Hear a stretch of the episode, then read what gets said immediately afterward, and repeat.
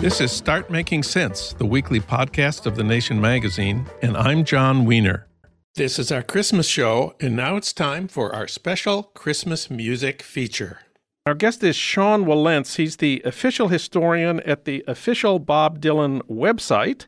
He also teaches American history at Princeton. He's written many books, including The Age of Reagan. It's out now in paperback. We turn to him today to help us understand what the heck is going on with the new Bob Dylan Christmas album. We reached him today in Princeton. Sean, welcome back to the program. Well, great to be back, Jon. Well, I want to start by listening to track one Here Comes Santa Claus. It's a Gene Autry song, which I have to say is one of the most irritating holiday songs ever written, even before Bob Dylan sang it.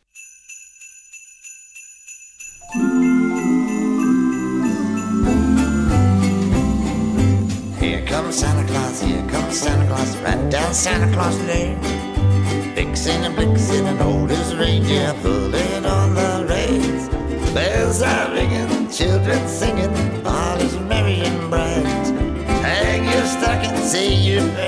Santa Claus comes tonight.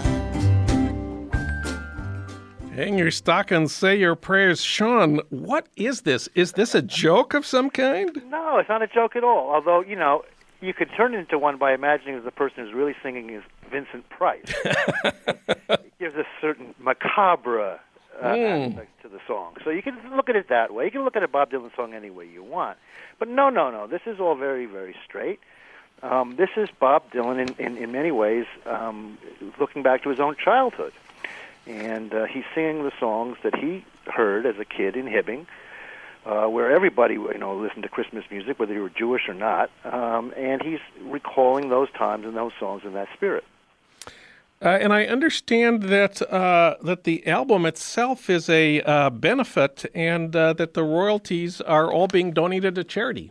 In perpetuity. That's right. Um, all of them. It's going to go. The royalties are going to feed America in the United States, and I think that there are some. Um, there's a group in the UK, and there's another group to You know, to feed the homeless.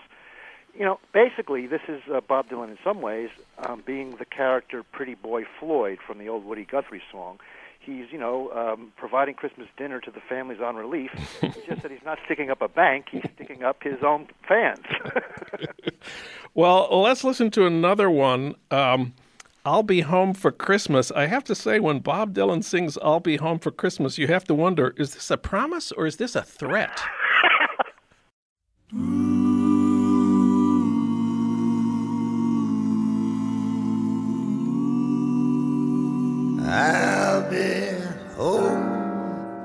Christmas.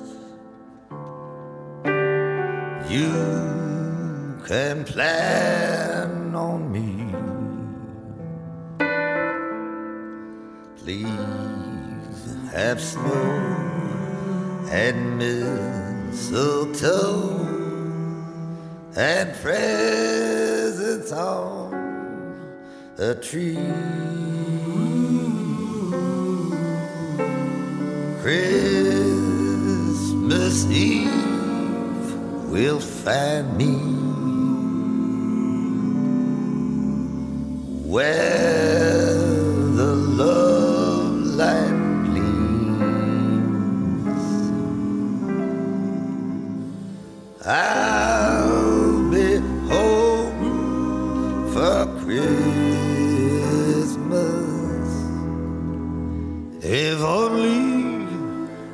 in my dreams.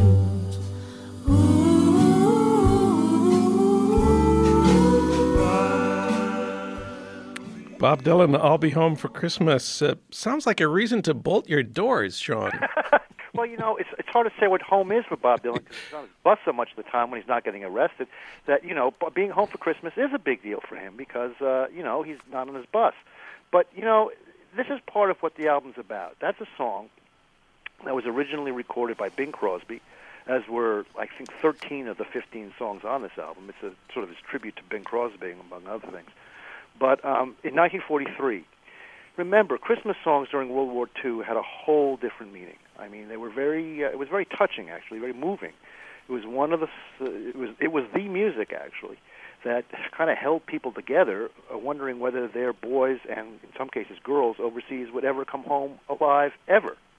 Um, so, you know, this is a very moving song. It was moving in the 40s, and then after the war, Christmas music became a kind of way to uh, assert with some uh, aggressiveness, but to assert a kind of normality, which people hadn't felt. A lot of people in America hadn't felt uh, since the beginning of the Depression back in 19, you know, back in the early 30s. So he's he's he's trying to recapture that in part, recapture that mood, which is bigger than Christmas, uh, bigger than Christmas in America. It has to do with a specific time and a specific place. And it's also, as I say, a sort of tribute to Bing Crosby. He doesn't have Bing Crosby's voice, but he's copying Bing Crosby's phrasing, and I know he admires Bing Crosby's phrasing, so uh, that's his, chance to do that too. Well, let's listen to another one. Uh, maybe you want to you want to say anything about this one? Must be Santa. This one includes our own David Hidalgo, uh, the the uh, great uh, East LA uh, musician, who's a big favorite of ours here. Indeed, Los Lobos. He's the, yeah. the man. He's maybe the most gifted, one of the most gifted musicians that Dylan's ever worked with. Um, um, "Must Be Santa" is my favorite song on the album. It's a polka song. It's basically ripped off from a Texas, the arrangement of a Texas uh, rock polka band, um, and but it also recalls again his Christmas time because it recalls the great polka bands of the Midwest of the 1940s and 1950s people like um, you know Whoopee John Wilfahrt, um, his real name, Frankie Yankovic. Um, Would you please spell the last name of Whoopee John Wilfahrt, please? W I L F A H R T. Now, are you sure that this is not one of Bob Dylan's many pseudonyms? like Roosevelt Gook. no, no, I have a photograph of Whoopee John Wilfahrt at the Minneapolis airport, taken at about the same time, about 1948, with his band. And I, I happen to know a lot about Whoopee John. He, uh, he was quite a character. When he died, it turned out there was he had left money in most of the, the hotels of the Midwest, um, stashed away uh, lots and lots of money, and uh, um, basically hiding it from the feds and he lived lived quite a wild life, um, as you might imagine, by a man named Whoopee John. well, let's let's. Which I would never call you, Jon. Thank you, thank you for that, Sean Wilentz, the official historian of the official BobDylan.com website. From the Bob Dylan Christmas album, let's listen to "Must Be Santa" featuring uh, David Hidalgo of Los Lobos.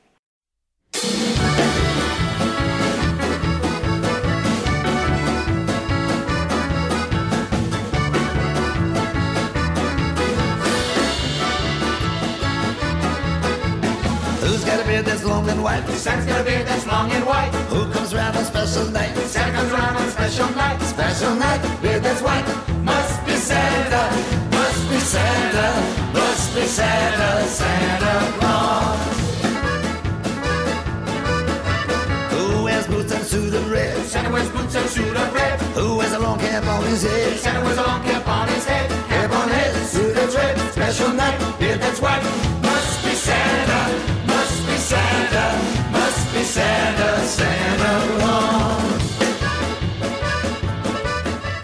Oh, they're dancing in the corridors here at KPFK. Must be Santa. Bob Dylan with David Hidalgo from the Dylan. I'm, da- I'm dancing here in Princeton. I'm having a great time. Uh, let's listen to uh, another one. Here's Bob Dylan's Winter Wonderland. Wonderland, Winter Wonderland. Wonderland. Sleigh bells ring, are you listening? In the lane, snow is glistening. A beautiful sight, we're happy tonight, walking in a winter wonderland. Gone away is the bluebird, in his place is a new bird. He sings a love song as we go along, walking in a winter wonderland.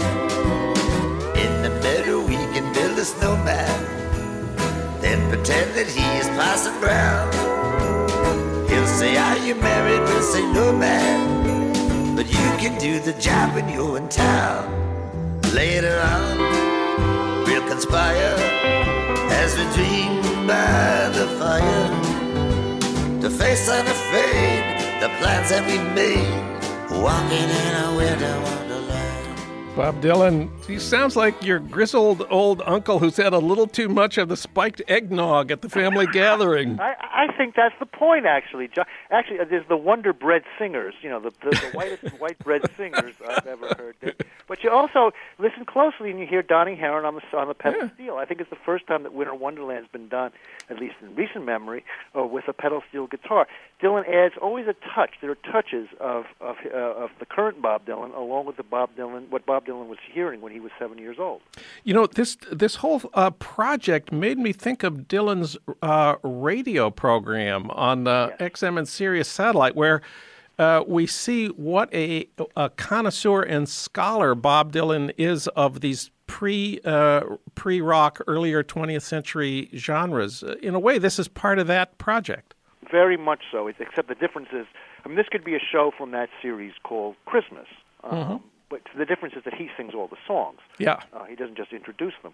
But in fact, one of the songs, "What Must Be Santa," actually did appear in the um, I forget the name of the, of the band, but uh, anyway, on on his Christmas show from from XM, you know, Sirius XM. So yes, there is a similarity. He knows a lot about it. He wants to, you know, this is an active archival. Uh, you know, it's, he's an archivist among other things, and um, this this album is an example of that. Uh, let's listen to another one. Of course, he has to do Old Little Town of Bethlehem.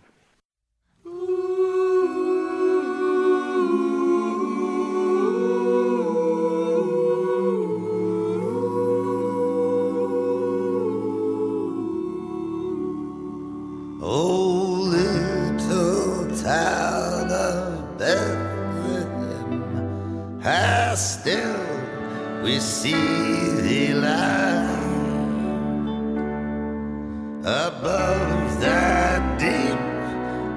and dreamless sleep.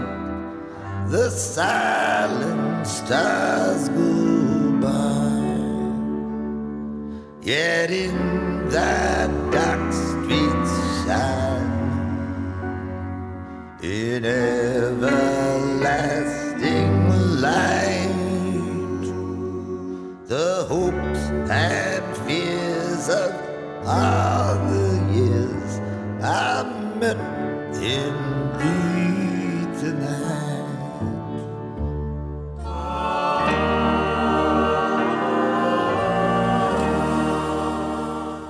Bob Dylan's Little Town of Bethlehem. I can only say there must be some way out of here. this is not one of my favorite cuts on the album. Um, there, there, there are others that are better. Um, uh, oh, Little Town of Bethlehem. Yeah, not his best performance. Well, you know, Some we- songs, some of the, well, some of the songs just don't. I mean, Christmas produced a lot of interesting, wonderful music, which is why so many people cut Christmas albums. right? Everybody from you know um, Frank Sinatra to uh, Ray Charles to uh, Barbra Streisand. I mean, even the Jews cut Christmas albums, right? Uh, Neil Diamond has a new one, even the second one. Um, so th- there's a songbook, a real songbook. But some of the songs are very difficult. This is one of them, actually. And uh, the Christmas song, the famous Mel Torme song, is also, you need a real range to sing those songs well, and I'm afraid that this doesn't quite do it. At least not for me. We're speaking with Sean Wilentz. He's the official historian at the official Bob Dylan website, bobdylan.com. One thing that strikes me about this this uh, music that's so puzzling, so confusing, so troubling to the uh, Bob Dylan's uh, um, classic music, Bob has always uh, made a practice of pulling the rug out from under fans who thought they had him pegged. Right. He spent a lot of his career refusing to fulfill his fans' wishes. Right. And this is certainly part of that. Uh, you could see it that way. I mean, the other thing is this is a cover album, right? I mean, these are all cover songs. There's not a single Bob Dylan song on here that he wrote. Um, and whenever Bob Dylan does a cover album, um, it usually means that there's a change. Uh, there's a change going to come. um, he did Self Portrait, which got roundly panned, especially by I don't know if I can say this on the air, but you'll you'll remember Greil Marcus's famous first line of his review in Rolling Stone of that album, which is "What is this blank." Um, What is this crap, but not quite crap? not quite that, yeah. And then he, you know, and and then he went on to do you know Blood on the Tracks. Yeah. Um, then he did the cover albums in uh, the early '90s. You know, the two folk acoustic albums, uh, "Good as I've Been to You" and "World Gone Wrong." And then next thing he comes out with is Time Out of Mind, which is a whole different thing. Yeah.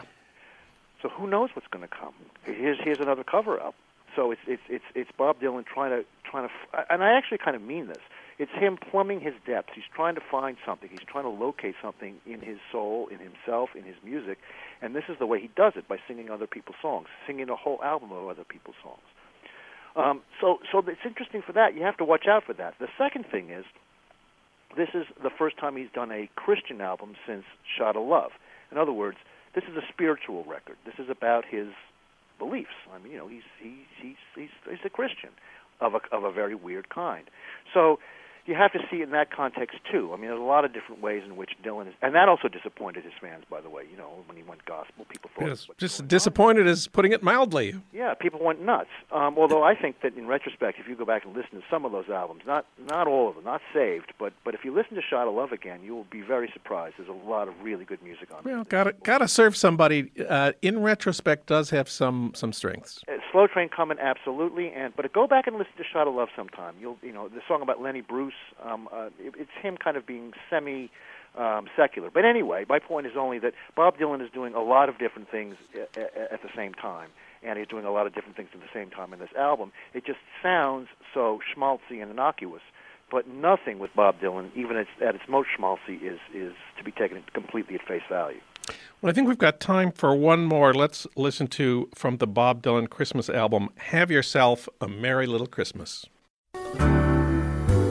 Have yourself a merry little Christmas. Let your heart be light. Next year, all our troubles will be out of sight.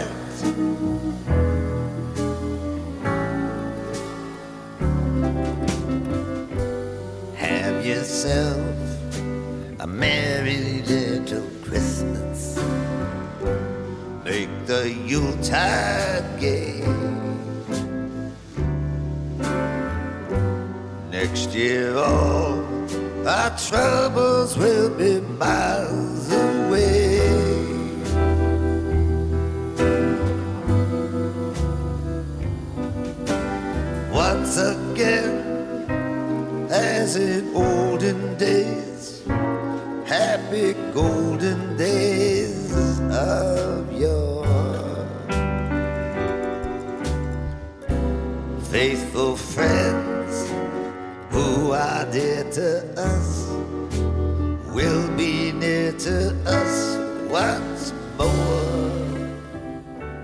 Faithful friends who are dear to us. Uh, Sean Wilentz, I don't know, you can say, uh, you know, this isn't singing, it's croaking. But, you know, when Tom Waits croaks, a lot of people think it's great. Or when Louis, Louis Armstrong sings this song, and he, you know, he doesn't have a beautiful voice either in the classic sense. Absolutely. I don't know. I don't know what the complaining's about. I really don't. It's the same voice that's saying, you know, love and theft, and the, you know, I, I, I don't quite get it. It's that I think it has more to do that you're not you're used to hearing these songs sung by Nat King Cole, Yeah. or by you know someone with or Mel Torme, someone with a very smooth voice. Um, so. uh, Bob Dylan is certainly adding a new dimension to Christmas that we didn't hear before. Um, but it's a voice that is instantly recognizable you know, much as say Louis Armstrong's was. You know, when you hear those voices, it takes you two two nanoseconds. You know who you're listening to, Yeah. And um, so immediately that conjures up a whole series of associations. And then it's not just the voice, which at times falters. It doesn't hit the notes, you know, on that on that on that track in particular. But again, it's about the phrasing. Listen to how he's parsing out his words. Listen to how he's doing that with the music. It's it's actually it's actually a very um, much more complicated record than than people uh, would think about because he's taking all that seriously. Maybe more seriously now than anyone else because this song has been sung by a million other people. Yeah. I mean, Bob Dylan, when he sings, you know, I don't know, um, um, Summer Days or any of the songs that he's done recently, he's the only person who does those. Maybe Sheryl Crow will do them too, but very few anymore, right? It's not like Peter, Paul, and Mary. It's his song. Now he has to go up against the entire galaxy of American singers going back to, you know, Eddie Cantor and before. So he has to add something new to a tradition, and that's part of what's going on here too. Sean Wilentz is the official historian at the official Bob Dylan website. He also teaches American history at Princeton. Sean, thank you for helping us understand. Thank you, Jon. It's always a pleasure. We spoke with Sean Wilentz about Bob Dylan's Christmas album in December 2009.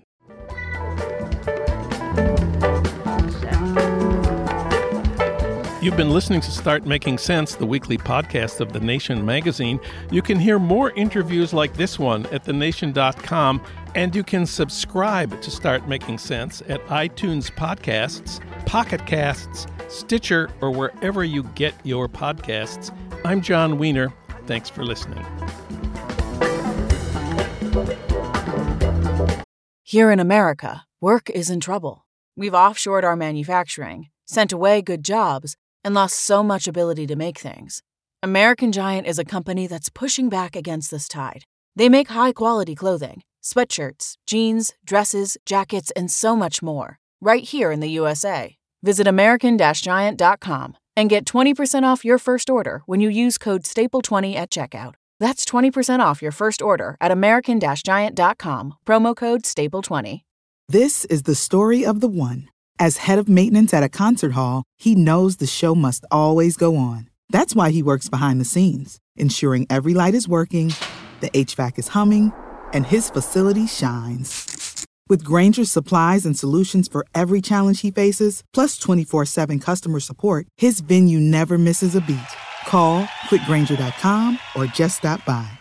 Grainger, for the ones who get it done. When you need mealtime inspiration, it's worth shopping Kroger, where you'll find over 30,000 mouthwatering choices that excite your inner foodie. And no matter what tasty choice you make, you'll enjoy our everyday low prices, plus extra ways to save, like digital coupons worth over $600 each week. You can also save up to $1 off per gallon at the pump with fuel points. More savings and more inspiring flavors make shopping Kroger worth it every time. Kroger, fresh for everyone. Fuel restrictions apply.